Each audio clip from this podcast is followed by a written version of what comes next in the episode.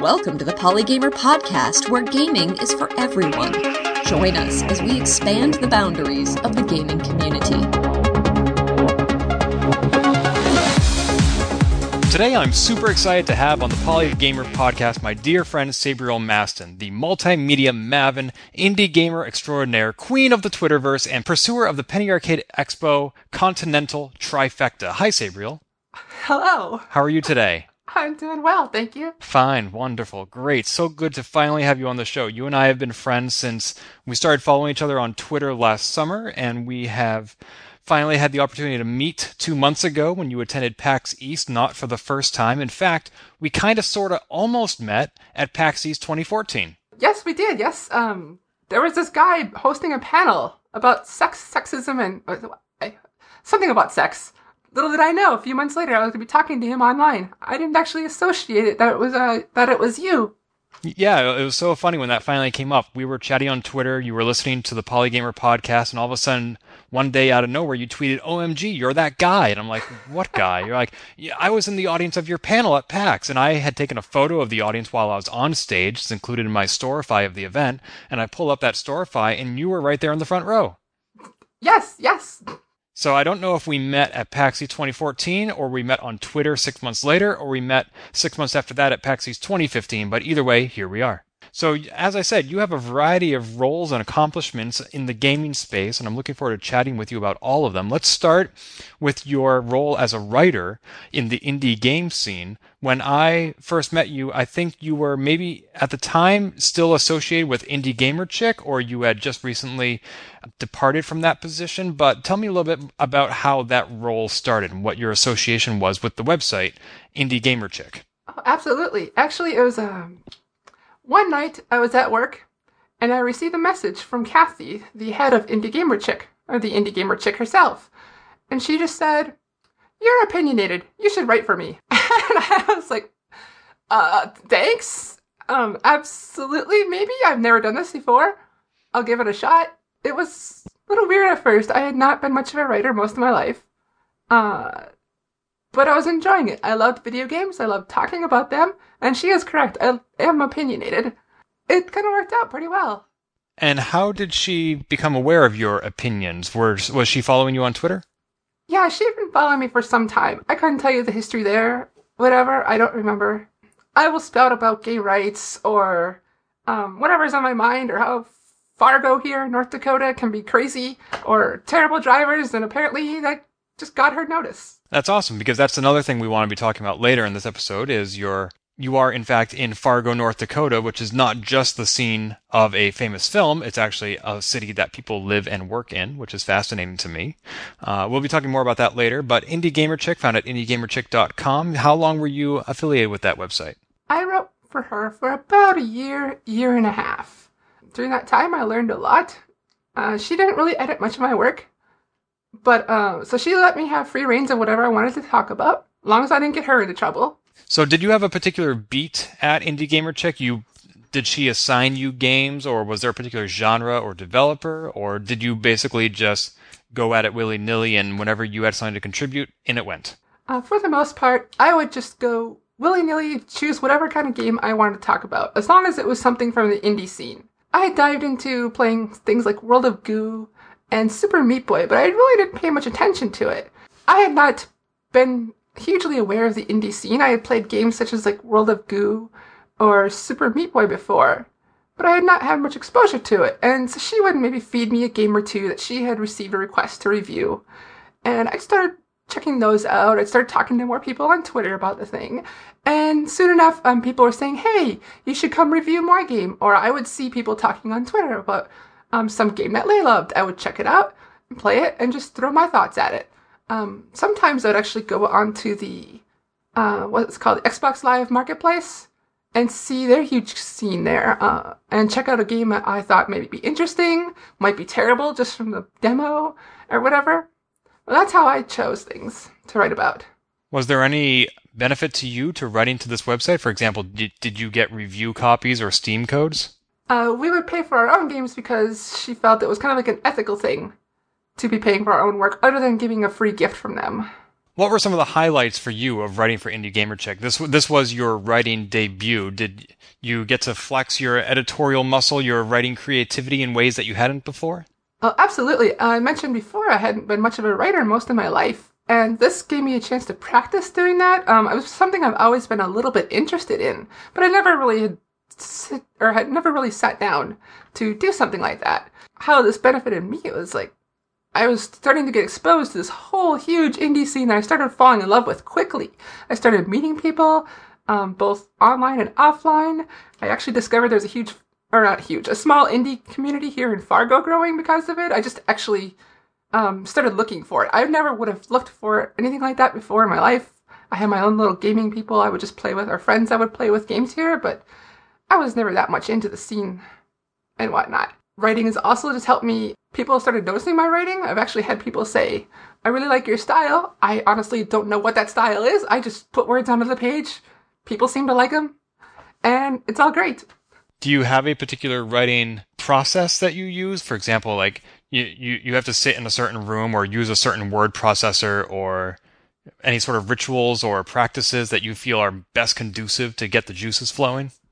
You know, I am still trying to figure this out myself. Uh, some days I'll have no problem. I can just sit on the couch here, cat in my lap, computer on my leg, as I awkwardly try to type, and I have no problem just spit out a huge chunk of text, whatever. Other days I cannot focus at all. There's Twitter, there's video games, there's Cities: Skylines distracting me like crazy, and I will have to go to a coffee shop and right over there. Um, but I don't really, ha- I haven't quite figured out the right thing for me yet. What about software and hardware? Do you have do you have any particular tools or suites that you prefer? Oh yeah, I uh, I use everything in Google Docs. I actually had purchased a Chromebook just to write uh, about a year ago, and uh, that was working well for me. It was great. Um, I had this thing that was always connected to Google Docs whenever I needed it. And then a few months ago, I was at a friend's place, and they had some wine sitting about, and one of them bumped their wine glass and accidentally gave it to my Chromebook, and that was the end of that computer. Oh so, no! What did you do? What did you do? I um well I actually tried to fix it for a few weeks. The machine actually ran fine, but the keyboard was stickier than anything, and there was no way I could easily replace it. So oh, after about three weeks of this, trying to get it to work, trying to figure out what am I going to do, I can write on my desktop, but that's where I get the most distracted. So I decided I'm going to get a MacBook. And this is the first time I've been on a Mac device in ages, so it's still quite an adventure for me to learn. But um, I'm enjoying it. I still use Google Docs heavily on there. Unless I cannot get connected, I'll use um, whatever it's called on that program, Pages. I don't know. But I love Google Docs. Nice. The only downside to Google Docs, as you just pointed out, is that it is reliant on an internet connection, which can be unreliable. Right, right. Uh, here in Fargo, I don't know I see people online talk about how everybody everybody has Wi-Fi. Uh, here in Fargo, I don't think anyone has gotten that memo yet. And you have to go to coffee shops for Wi-Fi, otherwise no one provides it for you. Oh, I'm sure you have it in your home, right? Oh, absolutely. I mean, outside the home. Right, right. No, I mean here in Boston, there's Wi-Fi everywhere, but we have enough uh, eggheads here that they know to lock down their Wi-Fi, and so there aren't always unsecured signals that you can just hop onto. And of course, coffee shops, some of them will put the Wi-Fi code on your receipt after you make a purchase to ensure that you are a customer. And there's one Wi-Fi shop in Davis Square that actually has a daily, weekly, and monthly plan for you to purchase Wi-Fi. It's not free, so they basically are aware and expect themselves to be hosting full-time telecommuters, and they're fine with that, but they're not going to give it to you for free. Oh wow, that is so beyond the, my scope of anything. I think a lot of things here are. I, I was highly amused when you came to PAX East and you're just wandering the streets looking up at all the tall buildings. OMG. Uh, the tallest buildings we have, well, okay, we have a few four or five story things. We even have like a 19, 20 story building here and there. But going down Boston, streets of Boston, is so outside my schema of understanding the world. Uh, you took me on the metro, and I had never done anything like that before. yes, uh, uh, these underground trains that move at high velocity. It's amazing. So, oh, what will they think of next? I don't know. I mean, this is, you know, 20th century technology, cutting edge right there. so, anyway, so how long were you with Indie Gamer Chick? I was with her for about a year, year and a half. And uh, eventually she decided she wanted to go on her own again. She had um, had some things in her life where she had actually brought in a couple of writers. And after about a year or so, she decided she wanted to do it herself. I know she had some brand issues because the site is called Indie Gamer Chick. She is Indie Gamer Chick. Other people are writing for her, and she's getting all the credit for anything that other people wrote. And, you know, it was her own thing. She didn't want to have to watch over other things. And it was very amicable. I have an invite to write for there anytime I want to, or if I need to. And uh, about that time, I moved on to Indie Haven. So tell me more about that. Indie Haven is where you are or have been for the what, the past year or so now? God, I think it's about another year, year and a half. Yeah. Um, they were looking for writers, and I said, hey, I've written a few things. Here are some things I've written. They're like, hey, sure, come on board. Much different process than I was used to with uh, Indie Gamer Chick. Uh, they actually have editors or people who will edit your pieces. Um, they'll throw suggestions like, this isn't working. This is. I'll expand on this and whatever. So it's gotten me more to, or um, given me more, under, it's given me more experience under that kind of environment, which you know a lot of newsrooms or even game sites actually are. It's not a thing run by one person; it's multiple people or editors.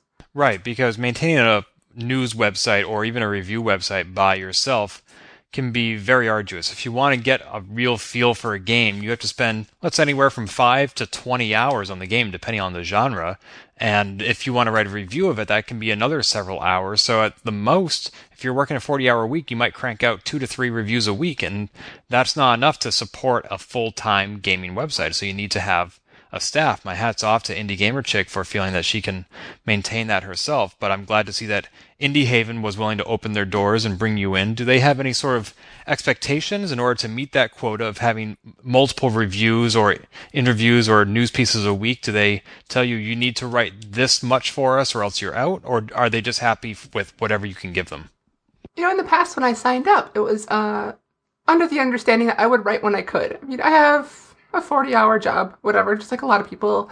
And, you know, I'm a busy person too. I was in roller derby for a while, or traveling without the re- throughout the region, seeing people, meeting people. I had a busy life, and so they were okay with me just writing whatever they wanted. Uh, recently, they've changed their policy to having at least one piece a week of anything, be it reviews, news, PR stuff, whatever. Still getting used to that change at times are changing. They were having troubles with editor or contributors not putting out enough, or people like me who you know just wrote whenever they felt like it or could. And what do you think about this policy? I mean, from my understanding, Indie Gamer Chick and Indie Haven are giving you experience with the editorial process, exposure to a variety of readers, and perhaps uh, does Indie Haven have the same policy regarding Steam codes? Uh, they do not have that same policy. Um, I would buy my own games sometimes. Sometimes developers would give them codes, or I'll just flat out ask developers, hey, can I have a code? And do whatever works. As for their policy, um, you know, I put a lot of thought into it because I was kind of like, well, I can't do that at first, but you know, um, after a week or two of thinking about it, like, you know, I can understand why they put this policy in place. Uh, it can be, you know, you want to have the freshest news, you want to actually have content every day, and it can be stressful for an editor too when you have that pressure to have content, get people come to your site every day or maybe even every couple of hours. Yeah, that can be very demanding. I mean, I've experienced some of that as an adjunct faculty at a local college where this you know each of the students has to do only one piece of work but then they pass them all in and i suddenly have dozens of pieces that i need to read and edit and get sent back for responses same thing with my magazine Juiced.GS where right now it's a lull while i'm waiting for my staff of writers to contribute content to the june issue but once it all comes in their deadline for submission is this monday may 11th which is two days ago as this podcast airs. So right now I am knee deep in submissions and I have to get through all of these. So it's a lot of work not only to build up that staff, but also there are almost certainly going to be fewer editors than writers, and to work through that uh, pile of submissions can be a lot. So uh, there's certainly a lot of onus on them, but what about you? They now have this new policy of um, a quota for content submissions. And as I said, you've gotten exposure, you've gotten experience, and occasionally you've gotten Steam codes. Is that enough for you? Uh, you know what? As in, like, is this enough for me? How so? Well, there's been some talk about I'm on a email list for online journalists. And there was recently some discussion about this company that will send you a YouTube video that's 20 to 30 minutes long, and you need to watch it and write a 150 word summary of the highlights from that video, and you submit that. And for every summary you write, you get $10. Now, for some people, that might be like, great, wow, I'm going to get paid to write. That makes me a professional writer. That's awesome. But for people who have been doing this for a while, years, decades, they have portfolios. $10 per article is a pittance. And it's almost insulting to expect somebody to write for that little. You are get, not getting paid at all, not financially, not in terms of dollars. As I mentioned, there are some Steam codes.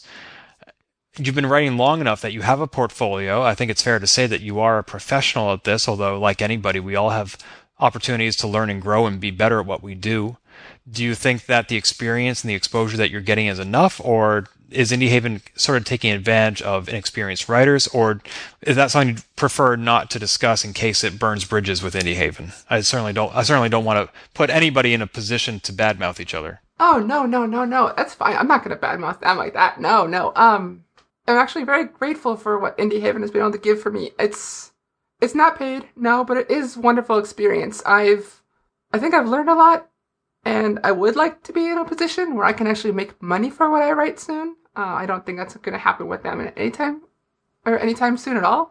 But um, I would like more. And here and there, I will poke around and see what opportunities are available elsewhere. Or, but a biggest problem, or one of the larger problems I have, is the confidence in my own work. I think I, I suffer from imposter syndrome at some varying degrees and that can be really hard to fight sometimes. So you mean that you don't think your work is as good as it actually is? Right, right. Uh, it can be hard to convince yourself of that. I mean, some days it's wonderful. I'm like, yeah, I'm on top of the world. I am pretty awesome. And other days I'm like, oh, why is anyone even talking to me about this? Oh, why does Ken want me on a podcast? I mean, Well, that's interesting because the only people I invite onto my podcast are people who I think are too cool to say yes. and so I'm constantly being pleasantly surprised. I'm like, oh my God, she said yes, she wants to be on my show. That's amazing. so maybe I have a little bit of imposter syndrome as well. Uh, possibly. And you know what? Things like what you just said there are things I do tell myself to um, pump myself up. Be like, no, he asked me for a reason. I am awesome. And, uh, I mean, there are more days where I'm thinking I'm awesome now, and modest, of course, uh, than an imposter. But you know, it sneaks in once in a while. So now that you have this portfolio and you are a professional, whether or not your imposter syndrome allows you to admit it, what advice do you give to people who want to break into the industry as to a degree you have done? Because one of the most popular PAX East panels I see every year is how to break into the industry, how to become a games journalist, because there are so few actual paid positions at places like Games Radar or Game Informer or Joystick or Escapist. They're highly coveted and it's highly competitive. Now, you may not have a full time position at one of those websites, but you are nonetheless establishing a presence for yourself. Do you recommend people do what you do and just go on Twitter, be opinionated, and wait for somebody to notice? Or is there something else that you recommend they do? You know, if this is something you love, um, first, don't quit your day job. The, the, this thing no one really seems to talk about is like tons of writers, tons of contributors, they all have day jobs. Don't ever give that up until you can actually have a source of income um, from the writing yourself. Uh, second, you know what? Just write. One of the biggest things you can do is just get out there, write, practice. Um, have a friend edit your work. Don't just spit out your stuff with all your typos. Uh, you may not realize you have some very poor habits, like I do. I split my infinitives all the time, uh, so I have someone help me fix those. Be active on social media. I am a huge proponent of just getting out there, talking to people. Um, Twitter has been amazing for me. I know it's kind of a weird thing for some people because they get harassed like crazy. Maybe I just haven't caught the ire of those people yet, but um, I also find it as an amazing tool. I've met so many wonderful people eventually people st- will start noticing your work or they'll even spread it around. Um, I go to PAX now and I see people who are like, hey, it's Bree or hey, it's Sabriel. Uh, and uh, kind of got away from myself here and whatever I was talking about just now. No, that's a lot of great stuff. One of the things you mentioned was just right, and you do that not only for Indie Gamer Chick previously and Indie Haven currently, but also on your own website, which is sabriel.me. You recently posted an interview with Brianna Wu of Giant Spacekat. When you have something that you want to say about indie gaming, how do you decide whether it goes on Indie Haven or sabriel.me? That's actually one of the trickier things I've been trying to figure out. I want to be building a brand for myself, but I also want to be helping Indie Haven or uh, helping, um, contributing to Indie Haven when I can. Kind of sometimes it's like a 50 50 thing. I'll put a review over there, do something on mine, uh, throw something their way, throw something mine. If it's short form, I'll just post about it on my site or my Facebook page. Uh, longer form, maybe I'll send it their way. Uh, I don't really have much of a process on that. I assume that Indie Haven has a sort of a tone or voice or style that they expect their writers to match, that they won't publish just anything you submit. So are there pieces where you say, this really wouldn't, wouldn't it would not be a good fit for them, but it is interesting, so I'm going to put it on my site. You know, I like that. Actually, my um, interview with Brie, I went to. It was kind of it was short form. I don't know if it really would have been something that would have been great for them. It was uh, talking I mean, talking to developer Brie was great, and they might have liked that, but um, it wasn't the length. It wasn't a lengthy piece that I think they would have liked. I so I put it on my site. They don't really share a tone. They pretty much give us free reign to do whatever we want, as long as you know it's decent and appropriate. Well, let's talk about your social media strategy. You said how great Twitter is, and I want to get back to that because you joined Twitter in October 2008, 10 months after I did, and yet you have about eight times more tweets than I do. You're coming up on 50,000.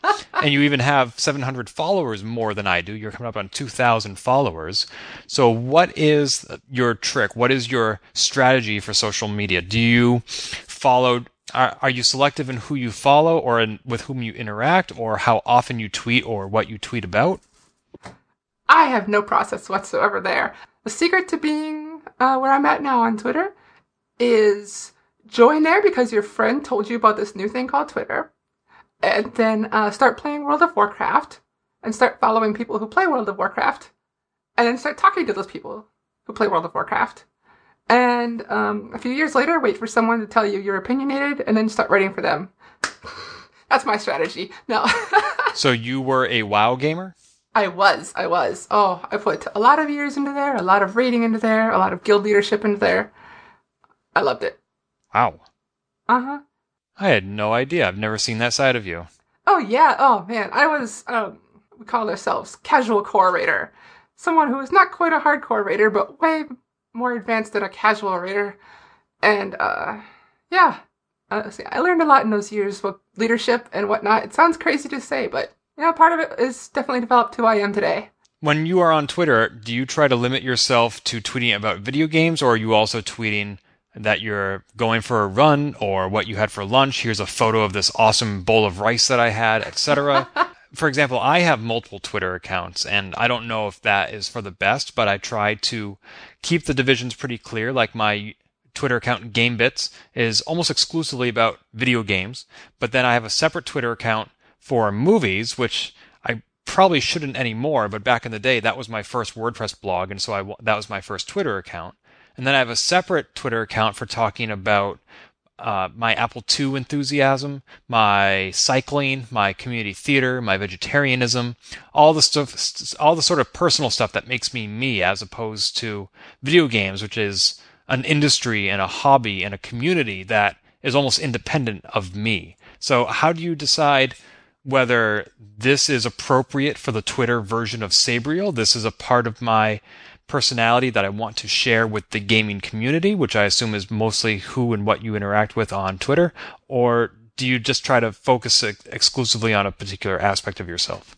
I will use this to talk about anything that's on my mind at the moment. Um, I tend to avoid talking about extreme political things, or um, uh, yeah, I can't even say that. Uh, I don't post t- post pictures of no. I do post pictures of my cat. I don't tweet pictures of my food anymore. That's about my limit to what I talk about on there. Was there something that motivated you to stop that habit? Oh, not at all. I hate the hate that people get for posting pictures of their food. Food is a human condition. We all love eating. And, well, most of us love eating. And people want to share their good food with other people. don't hate on them. But um, no, I just like I want to have. I would like to say I want to have quality quality tweets about things that will change people's lives, about things that are awesome. But then I will just complain about the silliest little thing. I don't no, I don't complain much on there either. I will just talk about the silliest little thing on there, so it's not really adding much to the conversation. But so in short, no, I don't have a method to my madness, and I will talk about whatever's on my mind. You said that you tried to avoid hot button topics, but your Twitter profile, the last three words are feminist, skeptic, atheist. I retracted that if I recall correctly, or I intended to. um, yeah, I, I will talk about those things. Um, I don't talk about religion too much on there. Um, I am an atheist, but it um, doesn't necessarily. It defines who I am, maybe on some level, but it's not something I go out as. I don't debate with um, religious people. I don't debate with other atheists very often. Um, I'm a huge proponent of feminism, but um, anti-TERF. I have strong views on these things, but I just don't necessarily talk about them on Twitter unless maybe someone will bring it up. I will, I'll respond to them or whatnot. But um, and as you said, you haven't really attracted the attention of the wrong crowd yet, so these topics haven't presented you with the opportunity to engage in vociferous debate, really. right, right. And plus, I think I'm a horrible debater. Uh, speaking about uh, Twitter strategy, this is tangential now to what you tweet about. Do you spend any time investing in hashtags to make sure that your tweets are seen by certain feeds or timelines or communities, or do you just kind of slot them in there at the last minute? Oh, um, okay. I have a policy, well, well, not policy, but I try to, if I'm talking about a specific thing, like people may not be interested in, like, um, Warcraft if I happen to tweet about that, I will hashtag wow. So those who have it muted, muted will be able to just ignore my tweet. Or if I'm talking about any specific topic that might be kind of annoying or maybe even spoilery, I will hashtag it. However, besides that, I'm I think hashtags can be great for whatever their purpose is, but I don't really do much beyond that. A former guest of this show on Polygamer, Lorien Green, recommended that I start spending more time hashtagging my tweets. And so I found this website called hashtagify.me where you can put in a hashtag and it will tell you what other hashtags are relevant to the one you inputted and which ones may be more or less popular than the one you're considering. And so I try to use that to find related topics and hashtag my tweets. And as far as I have found, it's had almost no impact on my readership. I don't see higher engagement. I don't see a higher number of favorites and retweets. So I don't know if maybe I am just speaking to the wrong audience or my hashtag research methodology needs some tweaking, but I, I don't really know if I have found value in hashtagging tweets.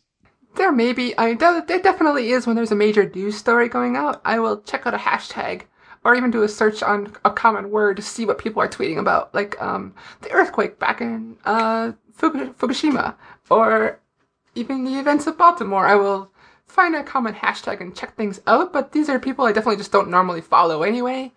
And that's probably what you're seeing there too. People seeing what people are talking about, but you know, there's not much to actually add or see. It's just kind of a news stream, really.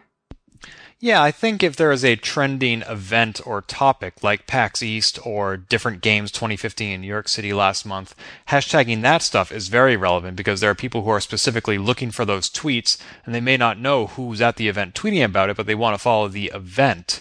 And so they'll do that. But for example, you know, like anytime I mention Kickstarter in a tweet, I usually hashtag that. Or I recently tweeted about the game Star Trek timelines from Disruptor Beam and so I hashtagged that PAX East because that's where they did their demo, and Star Trek because the game is about Star Trek. And again, that really didn't get much traction. In fact, I just pulled it up. The only person who retweeted it was you. and I know we're both raging Star Trek nerds, so that's not Absolutely. a huge surprise. Uh, but I apparently did not attract the larger audience of followers from the PAX East or Star Trek communities. So uh, maybe I just need to restrict my hashtag use to the trending topics. Like there have been memes out there like turn a video game into a movie or replace or describe your private parts with a video game name. Oh God. And if you, you, you saw those, right? No, I apparently missed these, and I think I'm grateful for it. Oh, they were amazing. Uh, all right, so Twitter is one social media universe, and you're also on the Facebooks and the Instagrams. But also very interesting is that you're not just a writer. You have also established a YouTube presence where you are doing unboxing videos and let's play videos. What got you involved in that? When did you get started with that? Because that's not something you're doing for an outlet, which is what got you started writing. This is what something you're doing for yourself. This is your own brand, your own channel. So tell us about that. I've I've been interested in the let's play concept for a while. I think it's fascinating. Uh, people actually want to watch other people people play video games. Like, what is this? And I realized I started watching myself doing it. Like, oh, I just watched this person play through the entirety of uh, Alien Isolation. Oh, I guess this is something I like too. And um, actually, some of it is a little bit of a confidence building. Some of it is a little bit of um, skill or building out a skill set. Like, um, I have learned so much about video production and how much work can go into actually building a quality Let's Play or a quality uh, unboxing. Um, it's been amazing. I've also felt more comfortable putting myself on a camera as time goes on. And speaking in front of others, it's actually been a confidence boost. Now, I haven't had any huge viral thing, other than apparently everyone loves watching me talk with my Fargo accent on a video where I was mocking a Fargo accent. However, um, doing this has just been a really interesting exercise in seeing what I can do. Um, I like challenges. I don't like to step away from challenges that are within reason in whatever I'm feeling at the moment. And building out video content has been really something neat, um, rewarding feeling. Even if I just get one view, it's like, oh, cool, someone actually watched my video. And confidence building. And like I said, building up my skill set for whatever the future may lie or may ask of me. yeah, your video about Fargo accents is actually your second most popular video. oh, yeah, sure. Oh, jeez. Oh, tonight I'm gonna go build a or make a hot dish. You mean a casserole? Oh, geez, a casserole sounds disgusting.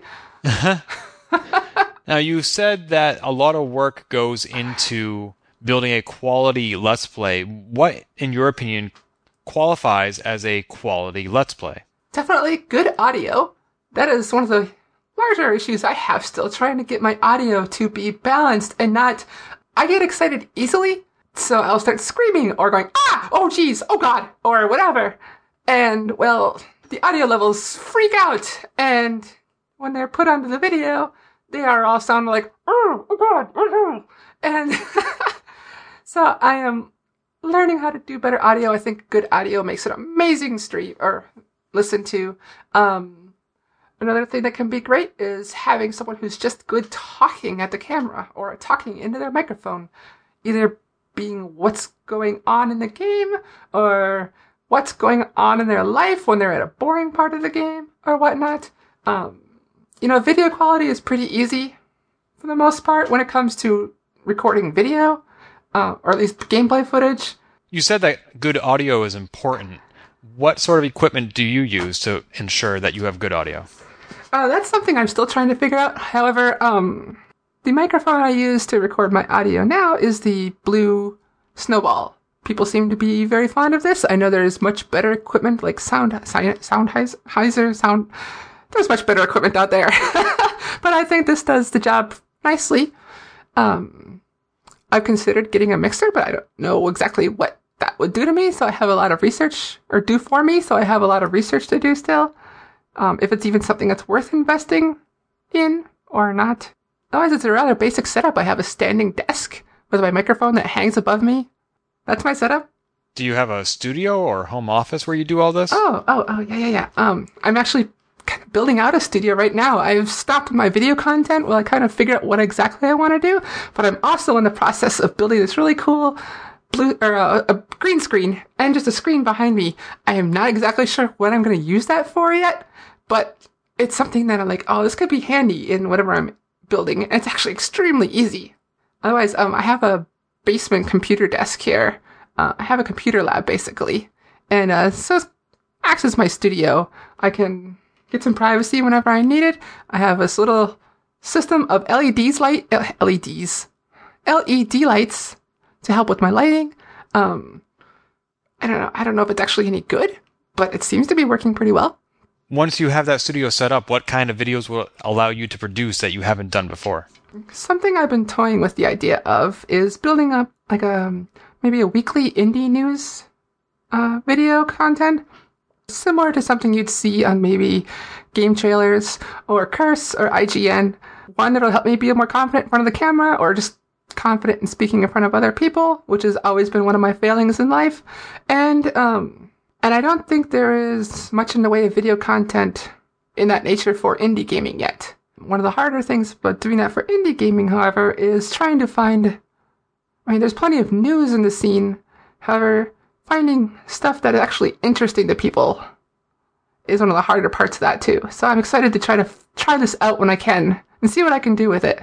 One of the challenges I have found in covering the indie gaming scene is that the SEO value is very low. People go on YouTube and they search for Destiny and Grand Theft Auto and COD Blops, and they're not searching for, you know, Record Run or Super Win the Game or there are so many other indie games that just aren't getting searches because they have a much smaller marketing budget and so they're not in the forefront of people's minds. There are exceptions, of course, like Shovel Knight, but those are a few and far in between. And so it's hard to get people to watch this amazing content that you're producing because they just don't even know that the games exist. They're not searching for it. That's the top driver of traffic to my videos is organic search. It's not people who are subscribing to my channel, though there's certainly a loyal contingent of such individuals, but people need to be searching for these words. And if they're not searching, they won't find the content. Oh, absolutely. My Let's Plays or whatnot of indie games uh, have a much lower viewer count than anything else I produce. Heck, even my um, Fargo accent video, yeah, eh. Wait, that's Canadian.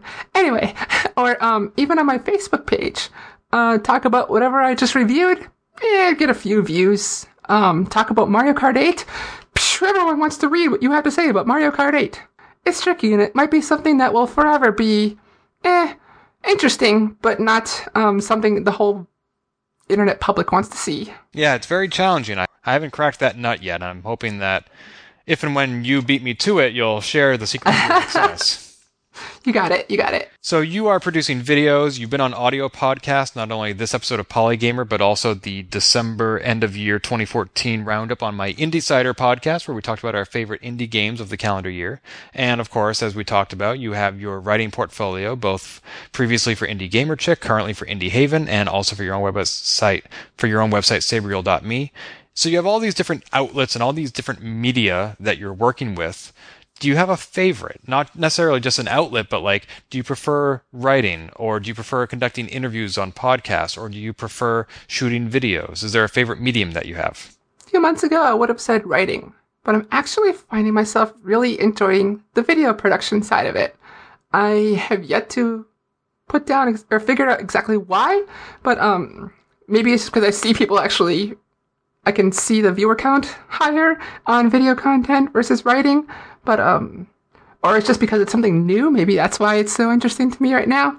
But um, huh, video or writing? I, th- I think video at the moment is edging edging writing out over over the other. Yeah, video has a much higher ROI because my site, GameBits.net, your site, Sabriel.me, except for those loyal followers, to be honest, they're probably not destinations for on the internet. People don't really tend to go to these sites to look for new content. They may subscribe via RSS or email, but they're otherwise not really going there. Whereas YouTube, people can go to YouTube without ever, having ever heard of you, and they just stumble across your content. It's a great place to get seen and to be discovered. And so I appreciate that ROI where I can write an article that nobody will read, but I can put up a YouTube video that would be seen by 3 million people.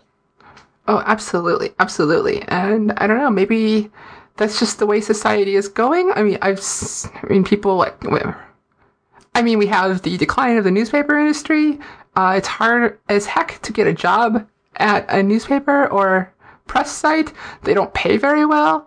Um, but video content seems to be on the rise. You can watch video practically everywhere now. I mean, I suppose you could read everything anywhere too, but video is usually quicker, um, gets to the point faster. Um, people just like to watch things. It's you don't have to actually sit there and focus on what you're reading. I mean, maybe there's a reason why video is becoming so big. Maybe that's one of those reasons. Although it does surprise me that people are willing to watch video anywhere, because if you want to watch a video on the metro, for example, you need to probably pull out of your pocket this little smartphone, and if you want to get good audio, plug in these really uncomfortable earbuds, and that is such a disconnect from the direction that movie theaters are going in, where the IMAX 3D screen with 7.1 surround sound, that's the prime experience. That's the optimal environment in which to be consuming this multimedia. And even in your home theater, like I have a nice 50 inch HD TV, which is a big jump from the CRT I had just a few years ago. And I got my 5.1 surround sound. And I don't think I'm all that much of a snob. Like, I don't really care if it's Blu ray or not. I'll enjoy it anyway. But I will not watch a movie on my iPod Touch because I have so many better alternatives available to me.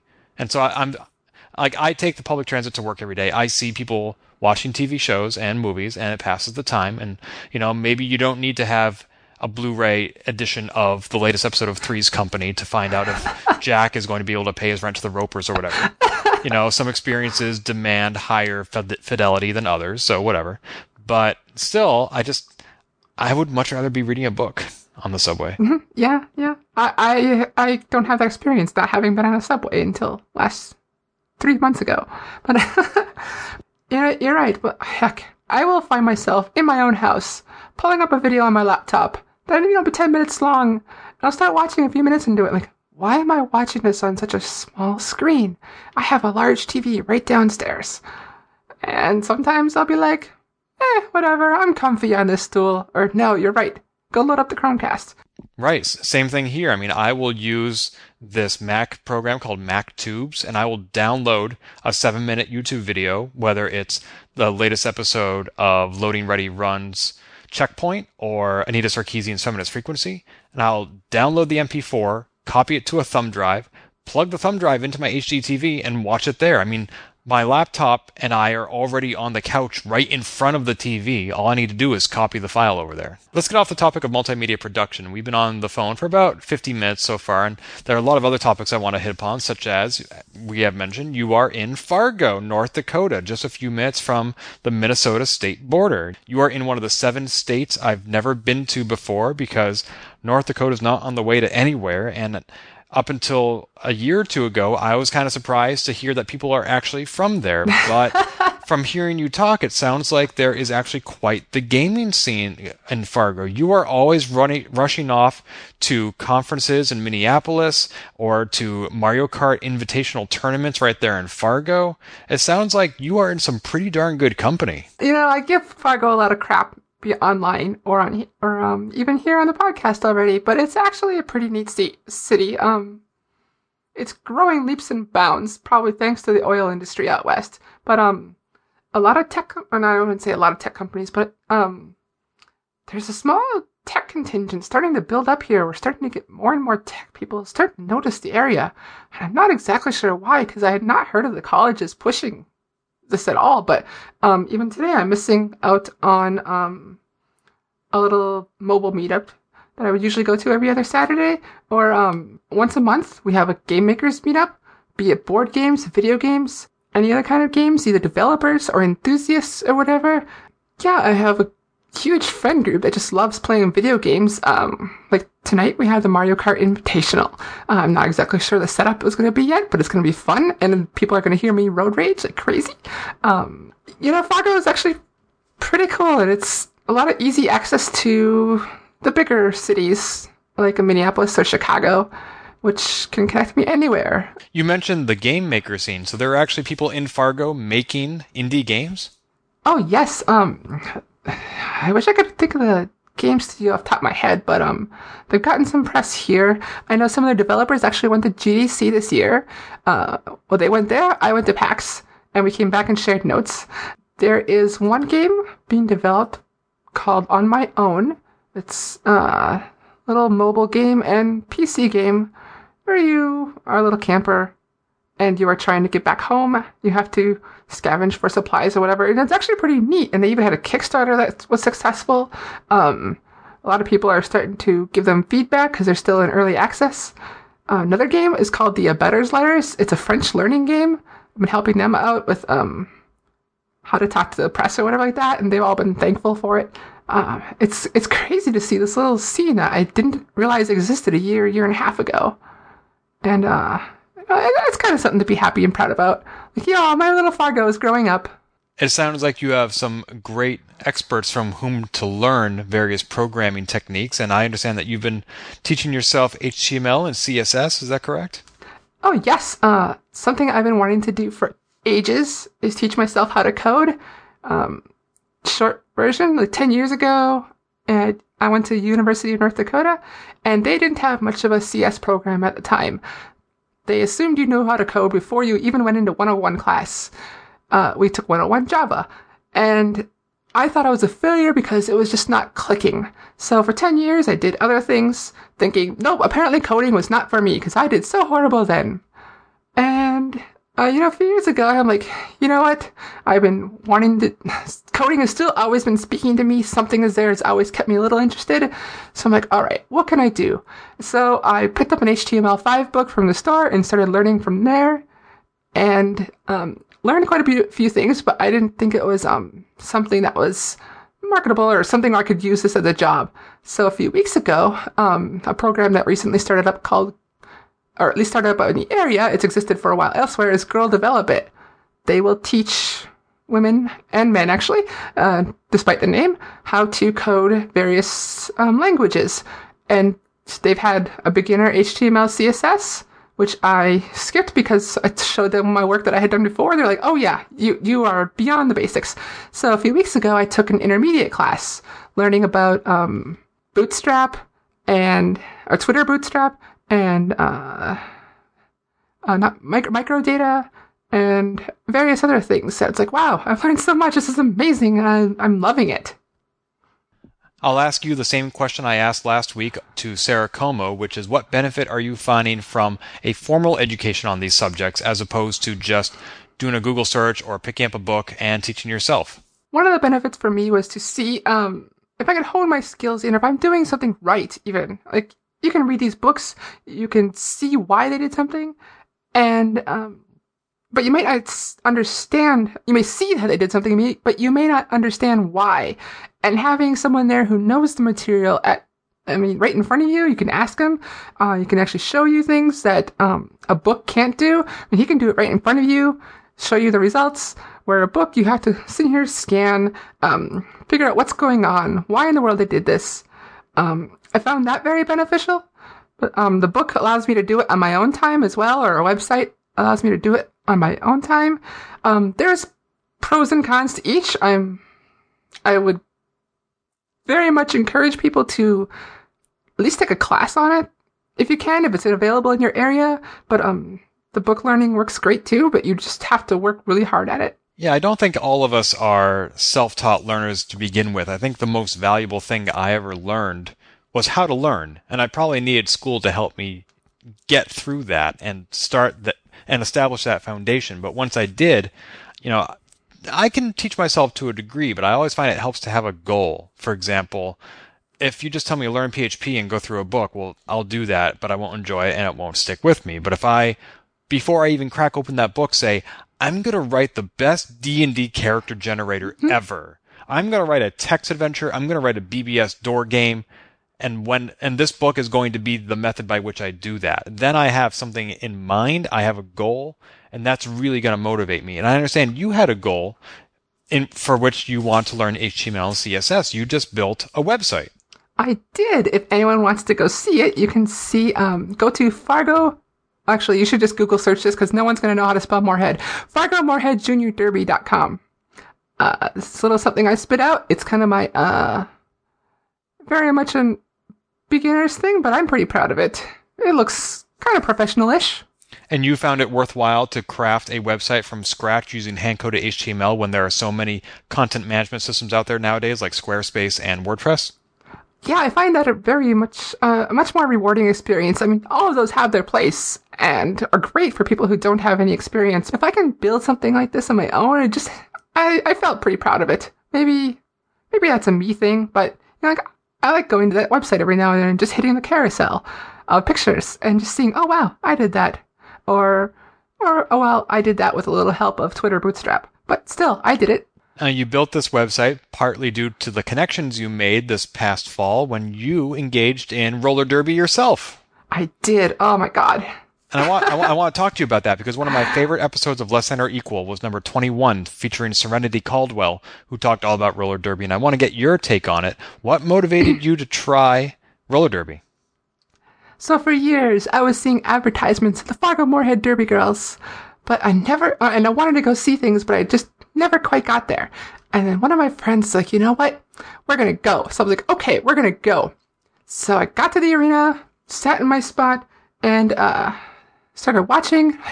Like, oh my god, this is amazing! This is so cool. These women are on here on skates doing the jumps and the hits and the racing around the loop. I'm like, wow, I need to do this. I'm like, and then I'm like, why, why, why did I just say that? I, I've never been interested in sports before. Why did I just say I need to do this?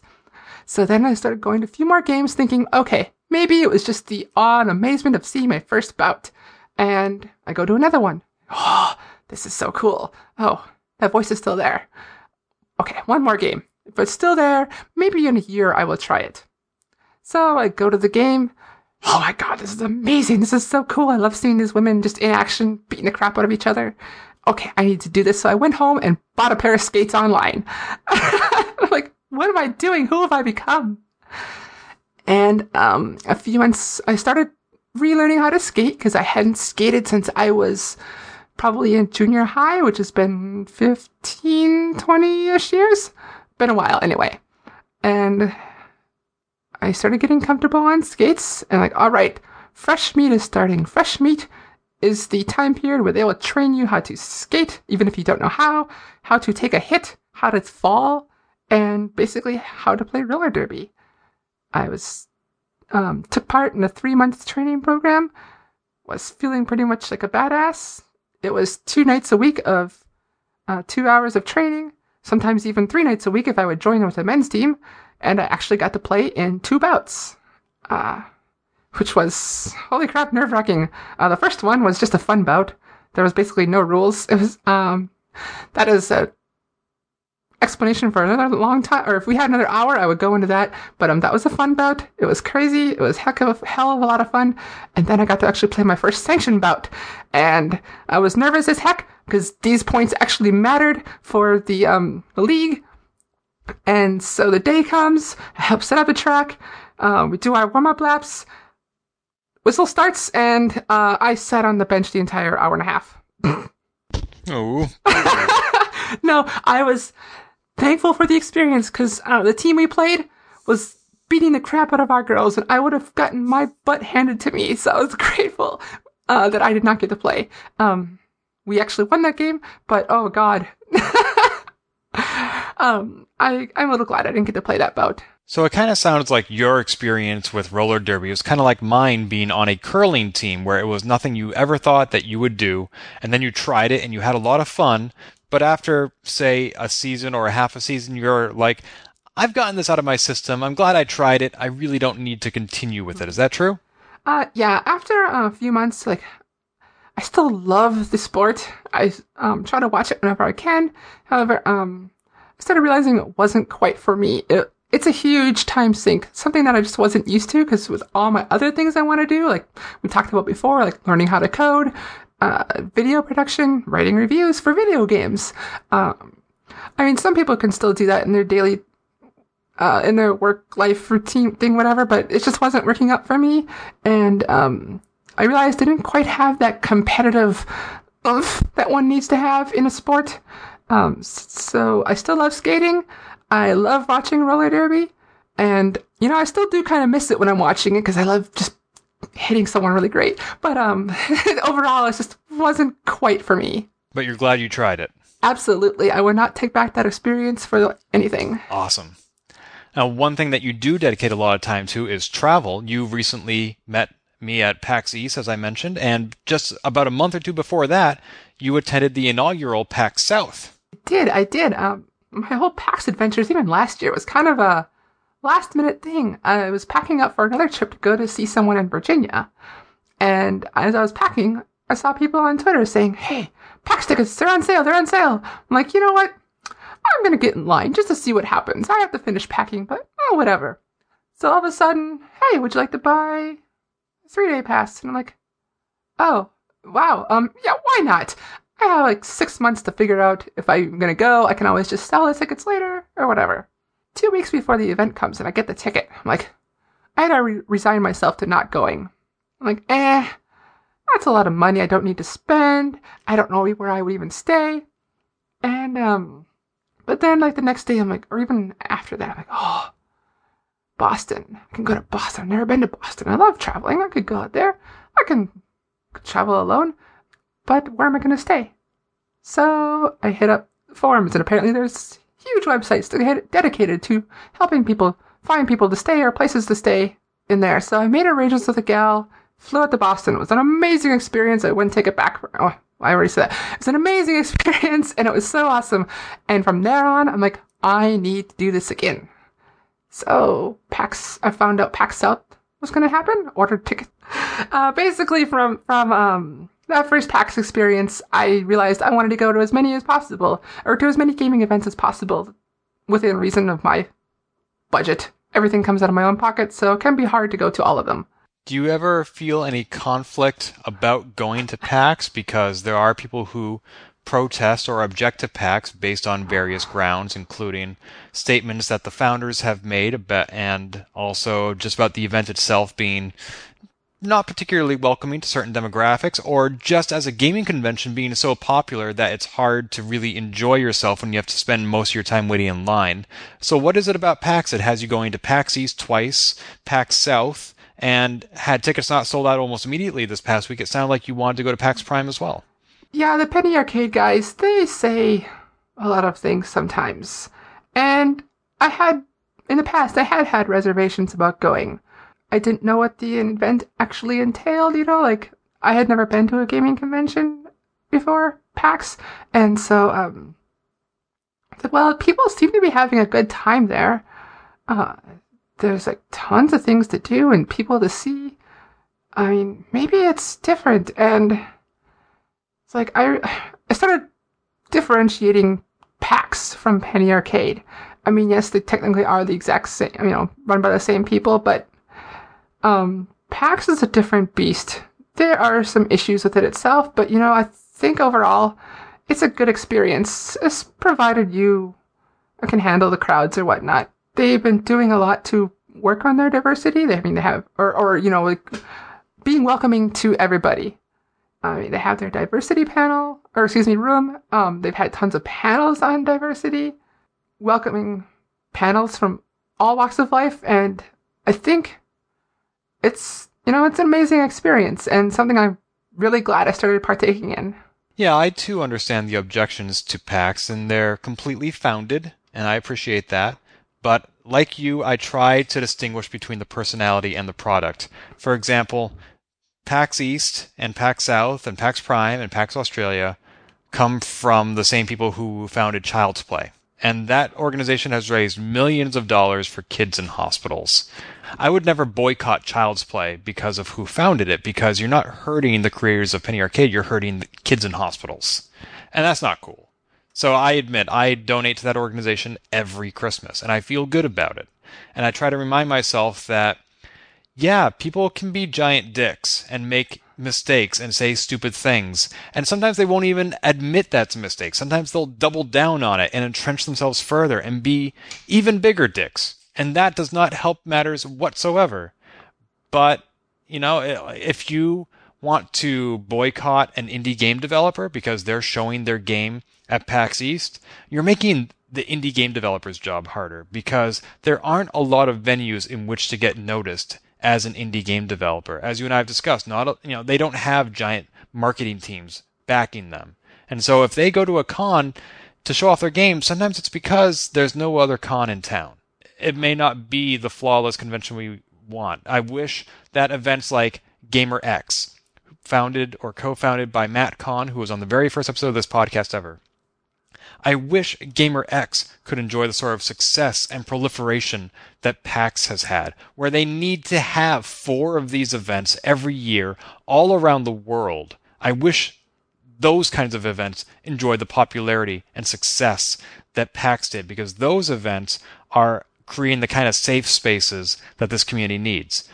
But that's not happening. And so I tried to support Gamer X as well, but if PAX is the event that's in Boston and I'm in Boston, and there are a lot of indie developers in Boston who I want to support, I'm going to do it there too.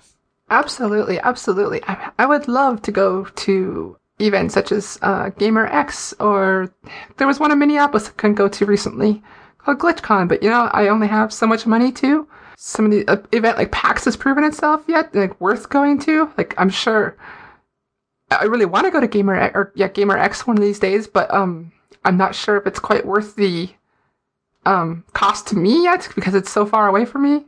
And one reason to go to events like PAX is because they've attracted a critical mass. It's the same reason everybody's on Facebook. Nobody likes Facebook, but everybody's on it. And so if you want to hang out with peeps that you know from Twitter or from Boston, then PAX East is the place to do it because there are 70,000 gamers there, and the ones that you know are among those 70,000. Absolutely, absolutely. One of my favorite moments at PAX East was not spent on the show floor at all. It was going out with a friend of mine who was in town from Canada because she loves video games and PAX East is the nearest, biggest convention to her home in Toronto. And so I had that opportunity to catch up with her and we were not there to reconnect as gamers. We were there to reconnect as old friends and just having that opportunity to having an event here in Boston that would draw her here was great. And I don't know that a smaller con would do that. Oh, absolutely. Same here. Um, going to the con is great. Meeting all these people, seeing all these games, meeting all the connections and networking that goes on is awesome and great for the future. However, it's also really, really, really nice to see these friends that I've been talking to for the last year on online and going to Boston and all meeting up for lunch or dinner and just talking as a group and in person instead of tweeting at each other. It's so cool. right. I totally agree with the statements you made earlier about Twitter being a great tool to network and just to establish personal connections. But you, you really need to take it offline for it to feel authentic, in my opinion. Yes, absolutely. And I mean no disparaging remarks to all the many friends I've made online who to date are still exclusively online. What I'm saying is that I want to meet all those people offline and I look forward to the opportunity to do so. So speaking of which, we're just about running out of time. You most recently were at PAX East 2015 any chance I'm going to see you back on the East Coast in the next year, whether for PAX East 2016, April 22nd to the 24th, or even for the upcoming Boston Festival of Indie Games, Boston Fig, on September 12th? I am hoping to go out to Boston Fig. Uh, our mutual friend Steve Lubitz is, uh, has an open invite. It's like, hey, you should just come out to Boston Fig. It's a smaller event. You can stay here. Uh, it'll be cool. And I'm like, oh, that does sound pretty neat. And I would get to see all my Bostonian friends again. Um, one difficulty to that, it is the week after PAX Prime.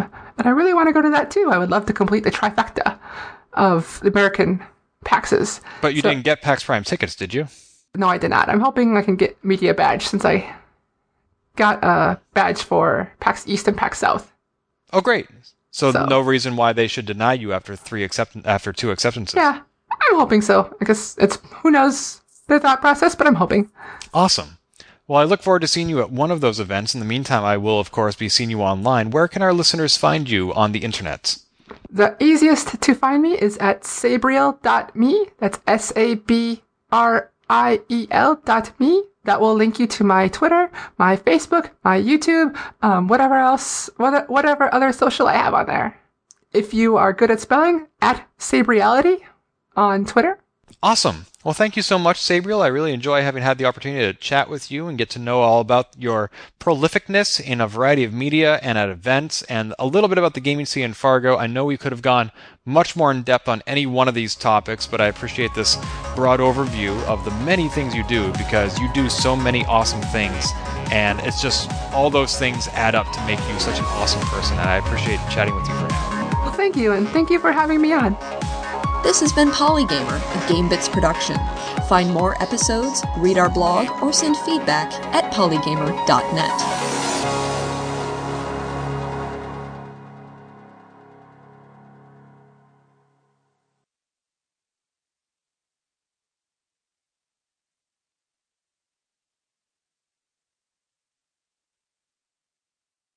How do you decide whether it goes on Indie Haven or Sabriel.me? Uh, that that is um. How is my process?